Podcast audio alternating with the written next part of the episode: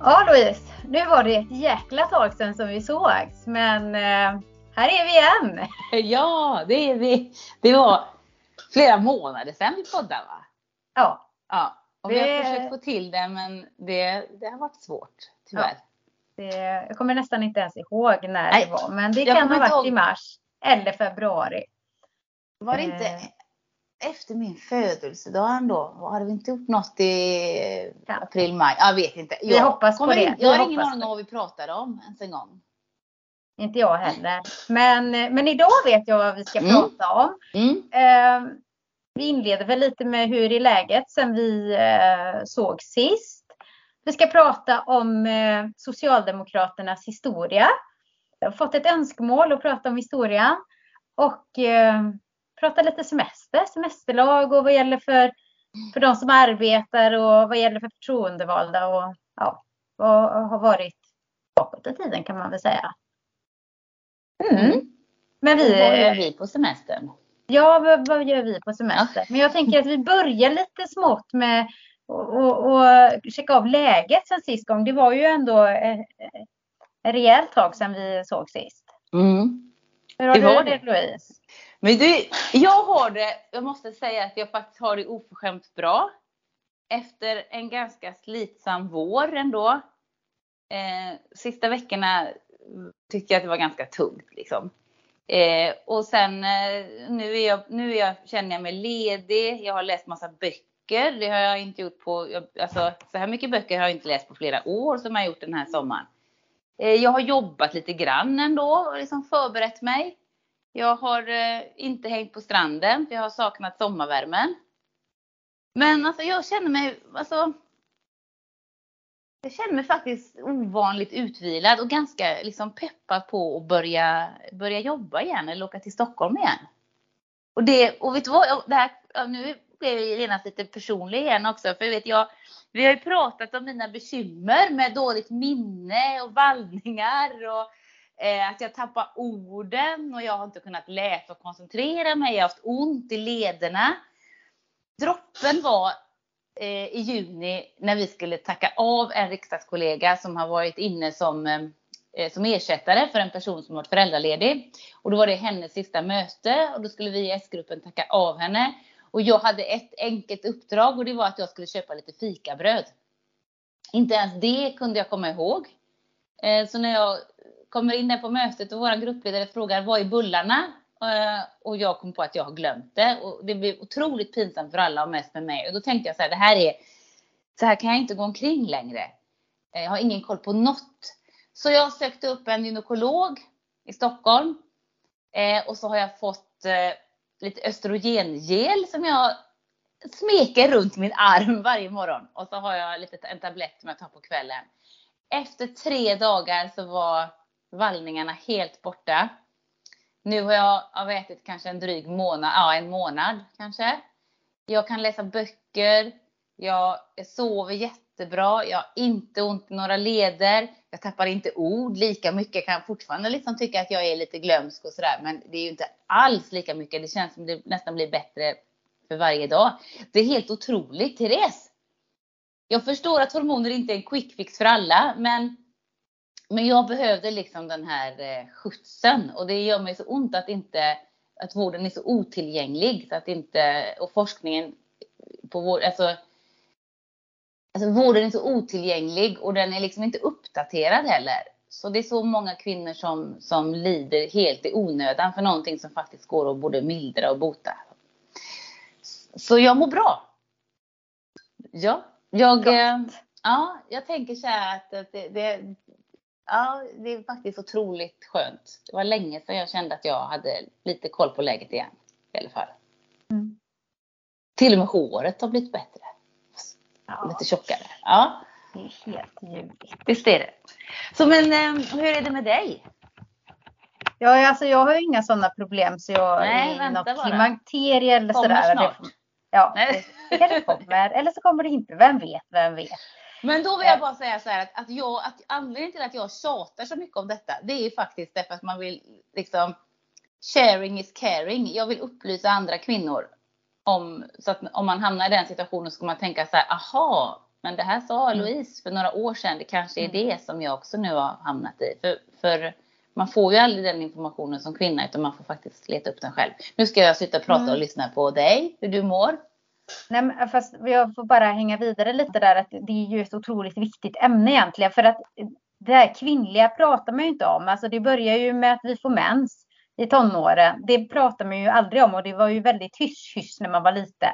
Mm. Eh, jag kommer ihåg när jag fick min första mens, då trodde vi att det var magen helt enkelt. Så att jag fick dricka kol i tre Nej. dagar innan vi insåg att Menar du det? kanske var mens då. Ja, eh, och, och alltså, men man pratar ju inte så mycket Nej. om det. Alltså, det kanske man gör lite mer idag, men det är ändå väldigt tabubelagt. Man pratar inte om PMS, man pratar inte om hur man mår. Eh, en del ligger hemma med smärta flera mm. dagar och kan inte gå till skolan. Man kanske inte kan sköta sitt jobb sen när man kommer upp i yrkeslivet för man får inte rätt eh, mediciner. Det finns ju mediciner men det är ingen som pratar om de medicinerna. Eh, och det är ju väldigt svårt att få medicinerna. Mm. Alltså när man föder barn, det är, alltså de sakerna som, som kan eh, eh, Hända med kroppen? Ja, hända med kroppen Efter. Mm. efteråt. Mm. Med, med, med liksom eh, magen och med underlivet och så. Mm. Eh, nej men alltså det är ingen som bryr sig om det. Det är ingen som pratar om det. Eh, och sen så kommer vi upp då i klimakteriet och det är ingen som pratar om det heller. Nej. Det som man liksom skojar om lite grann det är att oj, oj, nu har du kommit in i, nu är det någon som är i klimakteriet här när de börjar liksom fläkta och öppna dörrar och det blir kallt för, för oss andra som inte är det. Men det är ingen som pratar om det, att, att man eh, kanske blöder så mycket så att eh, man får järnbrist och, och eh, som du som, som liksom har minnesluckor eller att man mår dåligt utav olika anledningar. Det pratar man inte om. Och, och, och alltså, man mår inte så gott egentligen och jag vet inte om man mår så gott efter man är färdig med klimakteriet heller det är ingen som pratar om det. Nej. Utan det är väl någonting som vi får uppleva sen och prata om i en podd om 20 eh, år då kanske. Men jag, jag tänker att det, det är ju ändå så att eh, man urlakas ju lite då när man kommer in i klimakteriet. Så att jag kan ju anta att ja, man kanske inte mår kanske alltid så gott eh, efteråt. Och det är så många som mår så dåligt och det finns ju kvinnor i medelåldern eller i min ålder då är ju överrepresenterade i sjukskrivningar för utbrändhet eller utmattning. Mm. Och, och, och, så får man antidepressiva tabletter. Och det finns anledning att tro att det kanske kan vara klimakteriet som spökar för en del mm. av de här kvinnorna. Och då får man en felaktig behandling mm. när man sjukskrivs för utmattning. Så det är ett sånt ett otroligt område att titta på och förbättra för, för, för kvinnor, för hela samhället. Alltså jag vägrar vara en kvinna som som ska stå ut eller liksom härda ut. Jag är för 17 i mina glans dagar. Alltså, mm.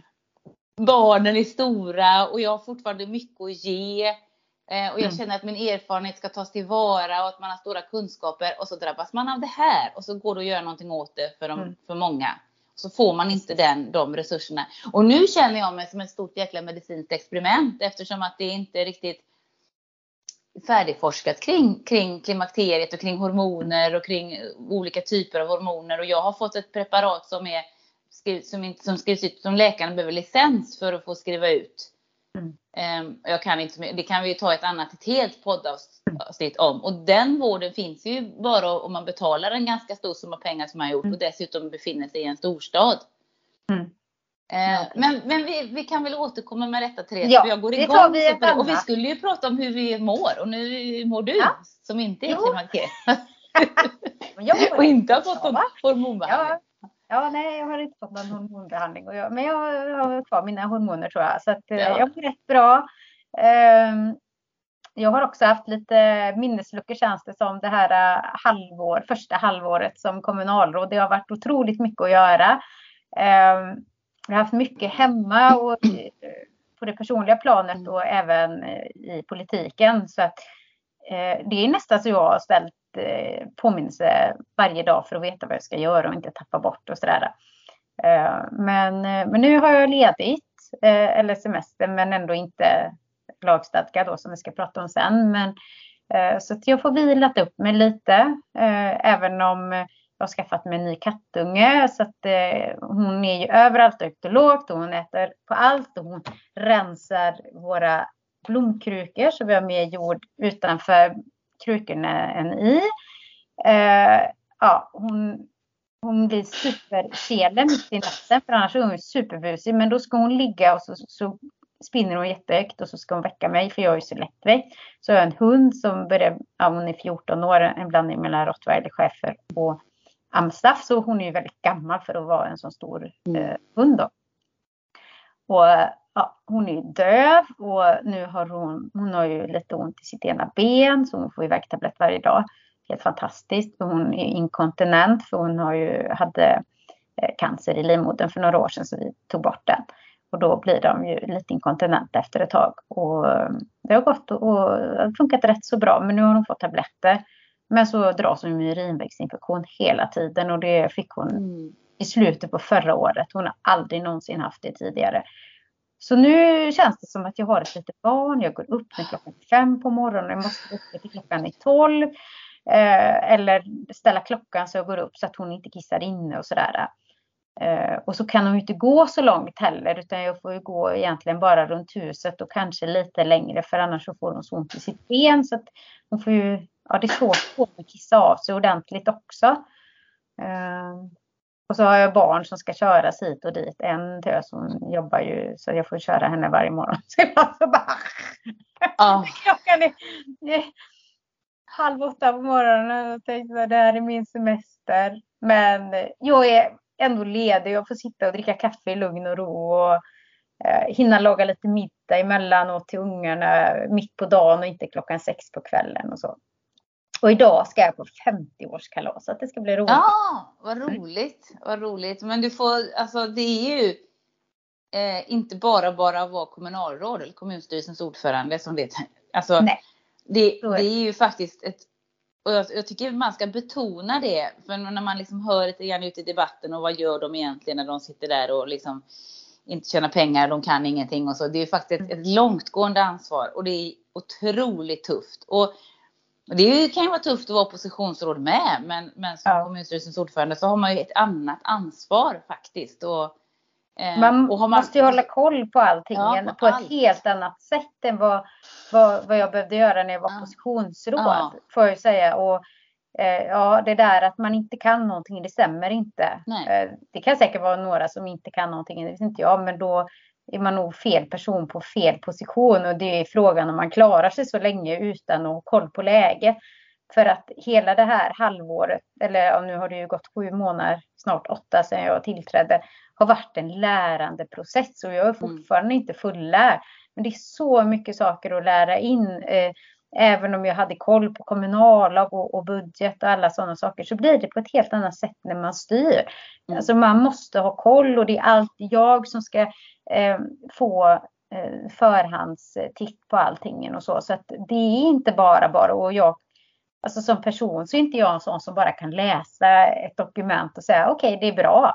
Eh, utan jag vill ju kolla upp det. Är det bra?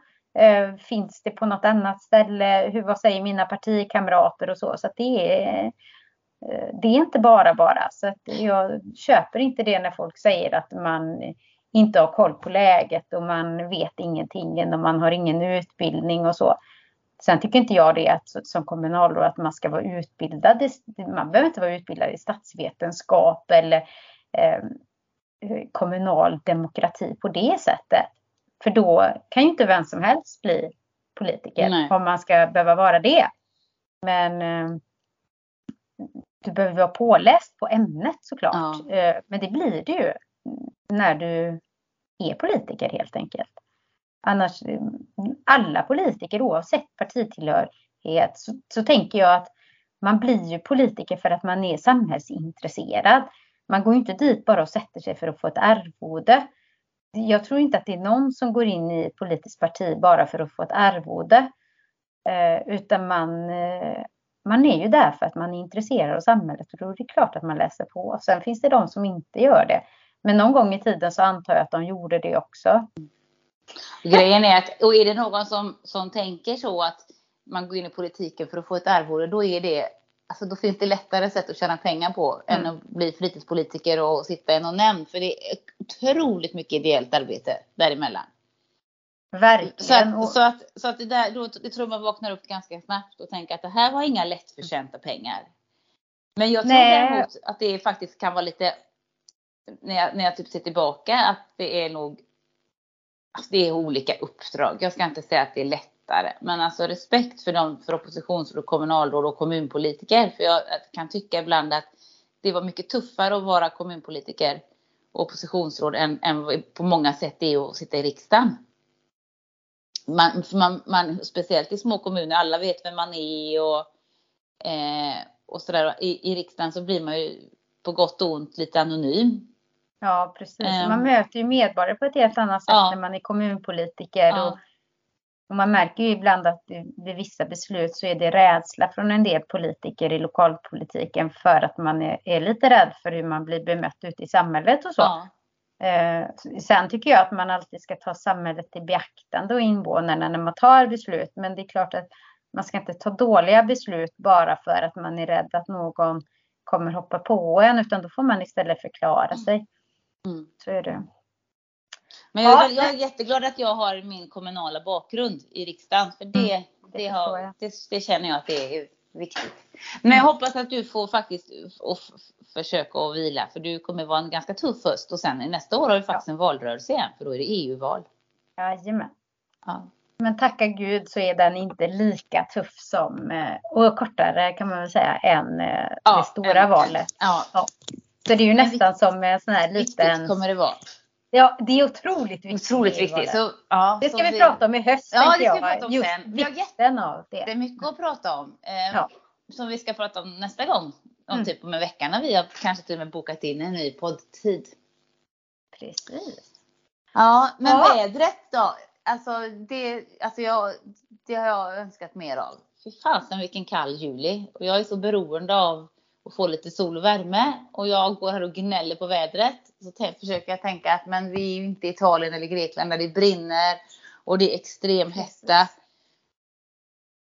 Men och på tal om Italien. Några grader till kunde vi ändå få. Ja, ja du, men du är ju nästan italienare. Ja. Ja. För lite tid. Ja. Eh, men alltså, jag läste igår på nyheterna att eh, Italien har fått en ny regering och den är ju eh, populistisk och högerorienterad. Och de har alltså skick, börjat skicka ut brev till eh, eh, samkönade par att eh, det är den som har fött eh, barnet, om de har barn ihop då, det är den som har fött barnet som är eh, vårdnadshavare. Det andra har blivit fråntagen eh, vårdnadshavarskapet eller vad, man, vad det heter. Men har det varit, har det varit så innan i Italien att, att, att ett samkönat par kan adoptera, kan ha barn ihop och den andra ja. föräldern då så att säga adopterar? Och, och du menar att nu ska man mm. riva upp den Ja, nu har man, river man upp de besluten. så att nu är det bara du Menar så, så att menar, då kan, Ja, så det kan bli så i princip att om den, den som är förälder som mm. födde barnet mm. eh, dör så blir barnet omplacerat till familjehem eller någonting eller bortadopterat för att eh, den andra personen är inte vårdnadshavare. Den har ingen rätt att följa med på sjukhusbesök eller till skolan och har inte rätt att få reda på någonting. Det är helt horribelt. Och inte, ja, man tänker att man och de då... har varit väldigt öppna med det ja. i valrörelsen, att de skulle göra så här. Men, äh, men, nej, men alltså som liberal och liksom socialist och man, det, vi går ju bakåt nu Therese. Ja. Vad är det för, det är en helt ny världsordning vi står inför med Ryssland och mm.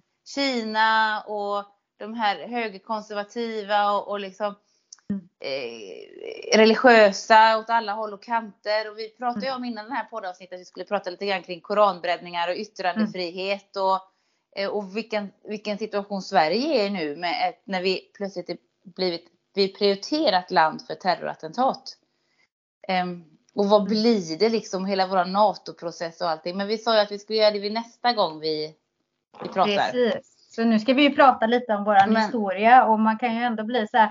Är det så att folk glömmer historien när, när det blir på det här sättet, tänker jag. Är det så eller alltså, blir vi uttråkade eller tycker man att det här är det bästa? Som socialist och socialdemokrat så tycker jag ju aldrig att det är det bästa alternativet att exempelvis samkönade par inte får ha sina barn tillsammans och så. Men, men, men man blir lite, ja, jag blir lite fundersam. Om man tänker Therese, alltså demokrati har vi haft en väldigt, väldigt, väldigt kort tid i vår mänskliga historia. Mm. Så grekerna gjorde ett litet försök där som, som så att säga dog ut liksom. Mm. Eh, och vi har ju inte haft demokrati så som vi har det nu. Tänk om, tänk om demokratin bara är en parentes i människans historia. Med tanke på hur liten, alltså ja, det, det är ju förfärligt att tänka den tanken. Men vi, vi, vi säger ju ofta att vi har stabila demokratier och Sverige är en stabil demokrati och Norden är stabila demokratier. Men är vi verkligen det i ett historiskt perspektiv? Vi har varit demokratier väldigt, väldigt kort tid i förhållande till, till, ja, verkligen, verkligen. till liksom vår historia. Och jag tycker man måste tänka på det. Och vad är det som händer nu? Mm. Um, och varför och, och vad mm. var det här som vi, den tiden som vi har fått förmånen att leva i, är det bara liksom en liten parentes i historien? Man hoppas ju inte det. Och vi som tycker att demokrati är, är det bästa sättet att fatta beslut. Och jag, men jag håller på att läsa en ganska intressant bok nu som heter Folk och vilja kan få låna den sen om demokrati och, mm. och eh, vad det egentligen är och vad vi mm. lägger in i det. För vi lägger också in en massa värderingar i det, inte bara ett sätt att fatta beslut utan vi lägger också in en liksom massa liberala värderingar om det, om alla mm. människors lika värde och sånt där. Mm. Det är också ganska nya idéer. Även, faktiskt även för oss här i Sverige. Mm. Nej, det, ja, nu kommer vi in på ett eh, vi kommer ju ändå in på det ämnet som, som vi ska in på. Mm. Alltså Socialdemokraterna bildas ju 1889 utav eh, flera olika fackförbund för att liksom motverka det här och att eh, stärka demokratin och ja, gå emot de här orättvisorna som var i Sverige. För det var ju inte så det var inte så glidigt att leva i Sverige i slutet på 1800-talet. kan man säga. kan man inte säga att det var så glidigt. Och för att liksom fackföreningar skulle kunna få en politisk kraft, alltså kunna påverka de politiska församlingarna, så var man ju tvungen att komma in där. Liksom i. Ja. Eh, Socialdemokraterna bildades, om man säger så. Det har ju gått över hundra år och alltså jag, jag, läste lite för att barnarbete var ju vanligt i slutet på 1800-talet. Och eh, sotarbarn, har du hört talas om det? Nej, vad, vadå? Om, Sot, eh, om sotarbarn. Ja. ja, de eh, sotarna, eller alltså man använde barn för att, att sota skorstenar helt enkelt. För de var eh. små då och kunde liksom Ja, de var små och kom ner. Det var så trånga ja. utrymmen då. Nu har man ju, nu är ju det konstruerat på ett annat sätt naturligtvis och även, alltså, eh, jag kan tänka mig att de har andra verktyg också. men, eh, men det var sådana här sotarmästare och så, så hämtade de barn ifrån barnhem och så använde eh, som sotarpojkar eh, då. Eh, det är ju lite, lite galet egentligen att att man fick göra. Och sen, sen man arbetar ju otroligt mycket, inte bara barn naturligtvis, men även vuxna. Man arbetar ju 10 till 12 timmar om dagen och ibland längre än så. Jag vet inte om det ibland så kanske det också berodde på att man inte hade elektricitet, det vet jag inte. Men, eh, men man arbetade ju otroligt hårt och länge förr i tiden. Mm. Och så tänker jag när, när liksom i, i början med, med liksom kapitalismen började växa sig stark och, och vi behövde till i, i fabriksarbete så, så, så um, var ju barnen en billig arbetskraft. Kraft, mm. liksom. Lätta att disciplinera och ja. Och jag tror också att man jobbade med barn i fabrik, tobaks och glas och tändstickstillverkning i Sverige. Att man hade mm. barnarbete där också. Ja. Ja, precis.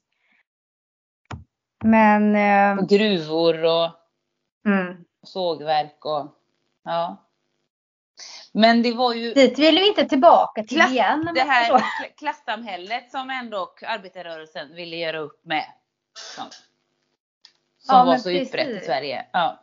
Det är ju det. Så att, och, och det har ju förändrats naturligtvis över tid också. Så vissa saker kan man ju liksom se tillbaka på om man läser lite snabbt så tycker man att det är rätt så bra. Eh, men det är inte alltid som att det hade varit bra i dagens samhälle heller.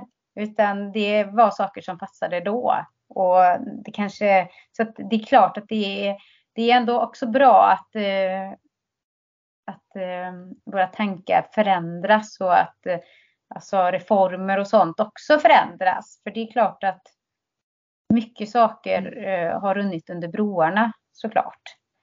Med eh, demokratins namn såklart. Så är det ju.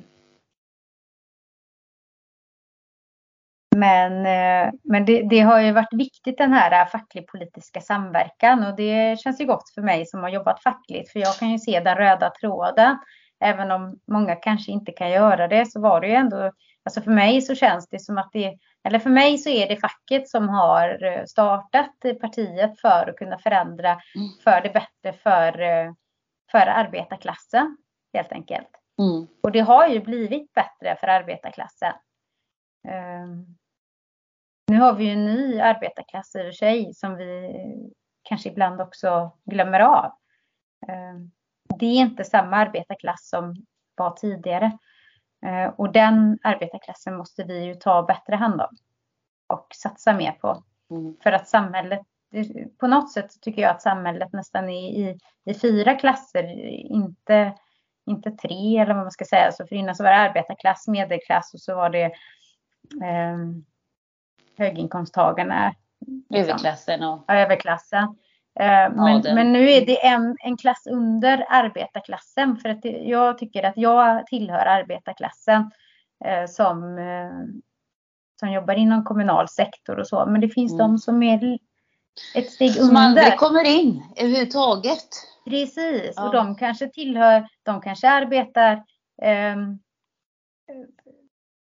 svart och sådär. Eh, vi, har, vi har folk som är papperslösa och så, som också arbetar som blir utnyttjade och sådär. Vi har de som går eh, på, på olika lönebidrag och så. Det, det är också människor som vi måste se. Som också tillhör arbetarklassen. Men att vi har missat dem på något sätt. Så att, eh, nej, det, det,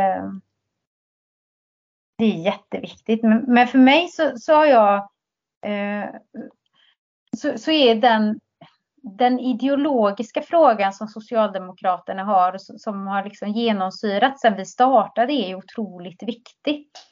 Just det här med alla människors lika värde och, och demokrati och solidaritet och eh, rättvisa och frihet och att man arbetar för det. Och mm. det har vi gjort hela tiden.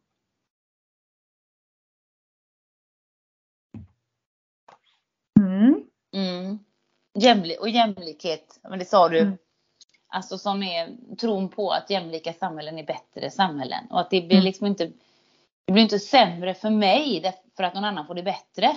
Nej. Utan, utan tvärtom. Och för, för mig så är det den här, alltså åt var och en efter förmåga. Nej, av var och en efter mm. förmåga, åt var och en efter behov. För mig så sammanfattar det mm. ganska bra det jag liksom står för och, och tycker. Och, och um, senaste decenniernas politik har ju tyvärr drivit åt ett helt annat håll med skatteavdrag för de rika och, och mm. räntebidrag och det är RUT och det är ROT och det är um, orättvis beskattning mellan det boendet man äger och det boendet man hyr och löner och vi har ju så hur många miljardärer har vi i Sverige egentligen? Och vi har ju, det tycker ju många att det är arbetarrörelsen svikit och Socialdemokraterna svikit. Och kanske borde vi varit lite tidigare. Och samtidigt så har det varit en högermajoritet i riksdagen eh, under väldigt, väldigt många år. Men jag hoppas att Socialdemokraterna nu när vi sitter i opposition faktiskt kan börja liksom forma en politik för mm. framtiden som bygger på jämlikhet. Mm. Ja, och det tror jag faktiskt att vi kommer göra. För nu är ju ett arbete på gång för fullt i partiet med arbetsgrupper och man verkligen djupdyker i allt liksom och, mm. och sätter sig in i och har eh, hur, hur, hur vill vi skriva vår berättelse för framtiden? Vi har ju mm. gjort stora reformer historiskt. Vi har verkligen lyft Sverige ur klassamhället och ur fattigdomen. Mm. Och nu ska vi göra det igen. Ja, men precis. Alltså det, det, det kommer väl till, till, en gräns och sen så, så, så blir det mm. liksom en dipp ner och så måste mm. man ju få upp det igen. Så. Mm. Och nu har vi klimatfrågan dessutom som måste ingå i det. Som, ja. vi inte, som man inte tog hänsyn till innan. Nej, precis. Um. Det är sant. Och det är ju det här nya. Det är det nya. Ja. Det finns ju mycket saker som vi kanske inte tar upp igen eh, som vi hade i slutet på 1800-talet, början på 1900-talet som var utmaningar då. Mm. De utmaningarna är redan överbryggade och de mm. utmaningarna kommer vi nog aldrig ha igen. Jag kan inte säga något konkret och det tänker jag att det behöver jag inte göra heller. Men, mm. men så är det ju. Och, och, mm. nu är miljön det som är det viktigaste. Mm. För, för det var ju verkligen inte ett problem då. Eh, och inte sen heller när man eh, bara kastade allting och gjorde olika depåer överallt med gifter och sådär. Och det får ju vi sota för idag naturligtvis för att man inte hade koll på det. Det var ju, det var ju eh, mycket okunskap också tror jag. Och mycket okunskap, men nu har vi kunskapen. Ja, och man gör ändå ingenting åt det utan att vi tänker ganska kortsiktigt och jag är faktiskt ganska mm. bedrövad. Och jag blev jag pratade lite grann med Elviras kompisar, och hon är ju 16, och hur de resonerar kring framtiden och kring att skaffa barn och sådär. Och det är flera stycken som säger att nej, vi, ja, vi vill inte skaffa barn, vi vill inte lämna över den här klimatångesten till, mm. Eh, till våra barn. Mm. Och jag vet att jag hade en period också när jag kunde säga så, jag vill inte sätta barn till den här världen. Men det var liksom lite bara något jag mer slängde med mig. Jag tror aldrig att jag tänkte så djupt i det. Men nu tror jag faktiskt att ungdomar tänker lite djupare det. Ehm, ja. För jag tänker så själv. vad blir det egentligen? Hur ser framtiden ut? Ja. Sen tänkte jag bara också eh, lite ta upp att för Socialdemokraterna har ju varit eh, väldigt utsatta historiskt sett. Eh, och vi är det fortfarande. Mm, även om vi kanske inte mm. pratar om det, men på den tiden så var det ju faktiskt så att eh, man kunde få sparken om arbetsgivaren fick mm. reda på att du var med i Socialdemokraternas parti. Eh, och i Norge blev de ju väldigt illa ansatta faktiskt. Eh, så, för vi har ju, Socialdemokraterna har ju systerpartier i, i olika länder. Och just i Norge så blir ju rätt många deporterade till koncentrationslägren i, i Polen och Tyskland under andra världskriget. De kom tillbaka sen till Norge men ja, det, mm. det så vi, vi är oftast eh, ansatta på ett helt annat sätt än många andra partier också. Många socialdemokratiska ledare som har blivit mördade och så. Inte och nu tycker jag att det har, eh, nu tycker jag att det är socialhatet liksom på sociala medier och hur man kan mm. prata om socialdemokrater och hur man uttrycker sig. Och det, det, det, är fruktansvärt när man läser och vad det kan Ja, det är som man det, tror det att man är en ond människa. Ja, och alltså, vad det sättet att uttrycka sig kan trigga hos riktiga mm. galningar. Det vet vi ju också. Ja, ehm, precis. Och att man tycker så illa om folk som man inte Nej. känner bara Nej. för deras politiska uppfattning. Eh, jag kan också ska... tycka det att en del politiska eh, uppfattningar inte är helt eh, roliga. Men, men jag hatar inte människor för det. Ja, nej men det, nej, det är skrämmande. Och jag vi ska sträcka på oss lite mera och faktiskt våga tala om att man är socialdemokrat och, och vara stolt över det och lyfta fram det. För det är väl på det enda sättet som vi kan stärka oss. Inte, mm. inte gömma sig eller ta av liksom pinnen. Och jag har en sån här liten eh, parkeringsskiva i min bil som det står Socialdemokraterna på. Och vid några tillfällen har jag tänkt att jag kanske ska ta bort den. Jag kanske inte ska skylta med mm. att jag är socialdemokrat. Men eh, det, det gör jag. Och jag mm. kan nog hänga upp ett rött hjärta i bilen också. För annars så har ju de andra fått vinna. Ja, precis. Och skrämma upp mig eller så. Mm. Ja, Ja, det var väl lite grann om historien. Jag tänker att det, det, vi har en rätt gedigen historia så jag tycker att vi ska fortsätta lite och spinna vidare ett annat eh, av våra avsnitt faktiskt. Och kanske fördjupa oss eh, lite, lite mer om, ja. i vissa frågor. Alltså vad, vad, fördjupa oss i vissa reformer som Socialdemokraterna drivit eller vissa grejer. Så mm. Kom gärna med, ja. eh, med önskningar. Det är bara till att skriva in på Eh, på vår Facebook-sida där kan man ju skriva om man önskar att vi ska liksom prata om någonting eller säga till mig eller Louise att det här är vad vi önskar. Prata om de här reformerna eller eh, de här sakerna. Liksom. Mm. Ja, ska vi gå vidare på semesterlagen då Louise? Ja. Hur är det med semester egentligen? När fick oh, vi semester i Sverige? Det är så skönt med semester. Som, men alltså som, som förtroendevald och riksdagsledamot så, så har man ju ingen semester. Jag har ingen semester utan jag ska faktiskt vara, vara tillgänglig 24-7. Sen såklart är det så att jag mm. passar på att vila nu i juli och säger, folk frågar alltid har du semester nu Louise? Och då brukar jag faktiskt säga ja. Och jag säger ja för jag vill inte verka så märkvärdig och säga nej men jag har ingen semester, jag jobbar jämt. Men i princip så gör man ju det, man jobbar jämt. Jag kan ju liksom inte stänga av telefonen eller datorn eller, eller verkligen koppla av. Um, så det är ju uppdraget liksom. Men när fick, vi, när fick vi semester i Sverige Therese?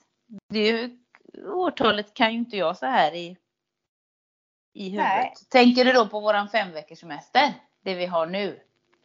Uh, nej, alltså jag tänker att när den blev lagstadgad i Sverige, det var ju 1938. Ah. Och då fick alla mm. som uh, arbetade i Sverige rätt till två veckors semester. Idag har vi 25 dagars semester som är mm. lagstadgad. Sen kan man ha uh, fler i kollektivavtalet. Inte Precis. mindre, men fler kan man ju ha. Eh, och det kan ju vara antingen fler eh, från alla år som man jobbar eller efter en viss ålder. I Kommunals avtal till exempel så får vi ju rätt så många mer efter 40 och sen så får vi lite mer tror jag efter 50. Eh, så, att, så det, det, kan vara lite olika och en del fackförbund har till och med att man får en ledig dag när man fyller en viss ålder och sådär. När man fyller 50 tror jag. Mm, så kan det vara. Ja, eller ja, jag tror jag har det. Ja, det har inte ja, jag. Nej. nej så det, men, men det, det, det är lite annorlunda. Men, men två veckors ledig semester fullt betalt fick man från början då. I alla fall. Och då jobbar vi ju på ett annat sätt också. Då jobbar man ju inte fem dagar i veckan. Nej. Utan sex dagar. Sen kan det ju vara så att man jobbar sex dagar ena veckan och fyra dagar andra veckan och sådär i Sverige idag. Men, men, men då jobbar man ju på ett helt annat sätt. Och de som jobbar inom mitt eh, område i kommunal i välfärdssektorn, de jobbade ju oftast hela tiden i stort sett. Mm. De jobbade mycket, mycket mer än vad eh, de flesta andra gjorde. Jag tror på, I vården så jobbar de ju väldigt mycket mera. Det var knappt man fick gå hem. Undrar när det är dags för, jag, jag vet inte om jag pratat med det, men jag tillhör ju den eh, falangen av, av eh, politiker som tycker att eh, nästa stora välfärdsreform, eller en viktig välfärdsreform, förutom tandvården och få stopp på, på vinstuttag i välfärden, här skulle vara sex timmars arbetsdag. Mm. Um, och det är ju ingenting som Socialdemokraterna driver. Men eh, jag driver det i mitt hjärta. Jag, jag, tycker att det är dags. Jag tycker att det är inte... Jag, jag tror ja. att det hade påverkat på ett bra sätt hela samhället. Jag, var, jag tror dessutom att det hade varit bra för klimatet. Vi har tid att göra mera hållbara val. Ja, för jag tänker så här att man kanske jobbade fler dagar förr i tiden, men vi jobbar hårdare idag än vad vi gjorde mm. eh, eh, på, i början på 1900-talet. Eh, och vi jobbar hårdare idag, eh, eller jag jobbar hårdare idag när jag jobbar i, i vården som mm. undersköterska än vad jag gjorde när jag började jobba. Ja. Jag var vårdbiträde i och för sig, men jag hade alla delegeringar på den tiden ändå. Och det var 1999 som jag började jobba eh, som vårdbiträde. Eh, och det är så stor, stor skillnad. skillnad det är inte jättemånga år sedan egentligen, Nej. men ändå så stor skillnad. Och jag tänker att eh, då var man utvilad när man kom hem på ett helt annat sätt än vad man är idag. Det fanns alltid vikarie. Um, det är intressant. var jag vikarie men... Ja, för jag började också jobba början på 90-talet inom hemtjänsten, inom äldrevården och jag håller helt med. Det var en helt annan grej. Sen jobbade jag också inom skolan i många år. Älskade det. Det är också en helt annan grej nu och det har gått ganska fort. Mm. Um, vi blir mentalt trötta på ett helt annat sätt. Sen så, mm. så tänker jag att det är de här fysiska hjälpmedel för ergonomin och vi kanske inte mm. sliter vissa yrken naturligtvis men, men många andra kanske inte får utslita kroppar på det sättet som man fick förr. Men, Nej, men det sätter andra spår. Um, och det, inte hållbart för någon. Det är inte hållbart för familjelivet och det är inte hållbart för, för miljön och klimatet. För att, för att vi klarar inte av att göra hållbara val för att det ska, liksom, vi är så stressade. Ja, och precis. behöver vi verkligen? Vi har ju också en levnadsstandard som är oerhört hög i Sverige med prylar mm. som vi måste ha och liksom hus som vi måste ha. Och... Mm. Barn som ska skjutsas hit och dit för att han ska ha status och sådär. Ja, det, ja. Nej, vi, det krävs mer av oss idag mm. än vad, vad det gjorde eh, i början på 1900-talet. Mm. Men 1900... står det på mitt första maj-plakat. Ja, det är bra. Ja. 1951 så fick vi i alla fall eh, den tredje semesterveckan i Sverige.